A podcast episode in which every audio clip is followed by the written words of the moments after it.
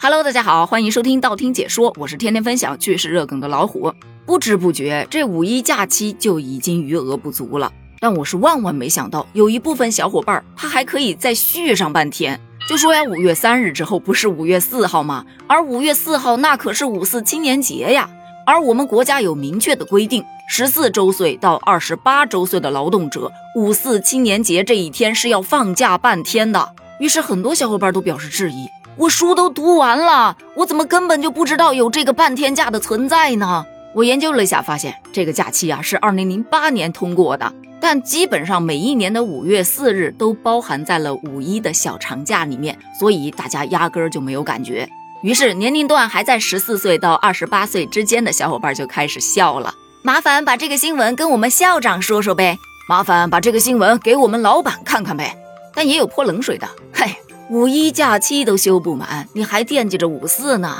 可笑啊！还是抓紧这假期的小尾巴，好好的玩一玩吧。这说的是个正题，但是吧，在假期的小尾巴，游客开始逐渐离谱化了。他们不知道是在旅游呢，还是在玩命呢。首先就要说说这玩自己命的。在河南安阳有一景区，很多游客啊，在那悬崖峭壁中间爬行着。你没有听错，真的是跪在地上往前爬，而且他们爬的那个路啊，让人胆战心惊，不仅非常的狭窄，而且很低矮，仅够爬行通过。他的身旁就是悬崖，没有任何的保护措施。这要是爬得稳当就还好，你想想啊，这膝盖在石板地上这么一磨，万一没爬稳呢，那这要的可是命啊。据景区的工作人员表示，这群游客去攀爬的那一地带属于未开发地带，但是有一家户外运动俱乐部自发组织了驴友们去攀爬，他们是专门挑那种刺激惊险的位置去，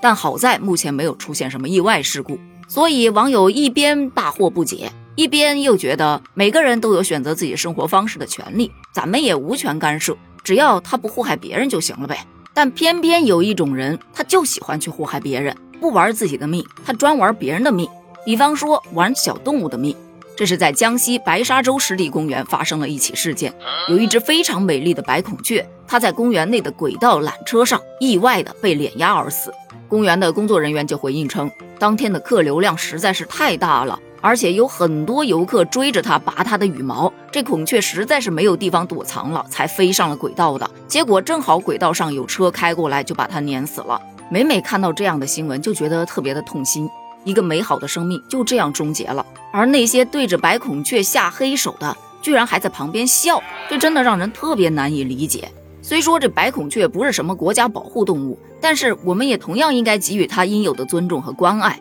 而不是上手就要去薅人家的羽毛。只能说素质真的是个好东西，千万别给弄丢了。还有一种玩命的就玩得更高级了，压根儿就不把别人的命当命，他玩全车人的命。这是发生在河南新乡某景区的高空缆车上，有多名游客因为一些小小的争执而起了冲突，这脾气一上来，双方就开始了激烈的打斗。他们这一打斗了，那高空缆车不得晃动吗？于是在场的其他游客是纷纷惊呼，气氛十分的紧张。你想想，一个缆车里面坐了那么多人，这要是一个弄不好，得出多大个事儿啊！所以这个事情的影响真的非常严重。很多网友就开始谴责，你要是不想活了，你就下去打呀，车上还有其他人呢，有没点公德心呢？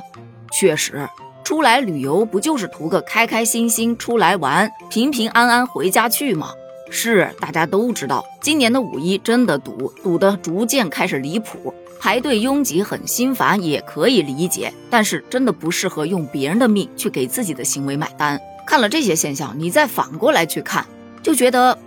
还是在家待着好，外出旅游这搞不好还有生命危险呢，哪怕不是自己要去玩命，可能别人拿你的命在玩，想想多么可怕呀。好了，咱们本期节目就聊到这儿了。那么今天的问题来了，你5·4青年节有放过假吗？你是否有续这半天假的可能呢？对于游客的玩命行为，你又是怎么看的呢？欢迎在评论区发表你的观点哦，咱们评论区见，拜拜。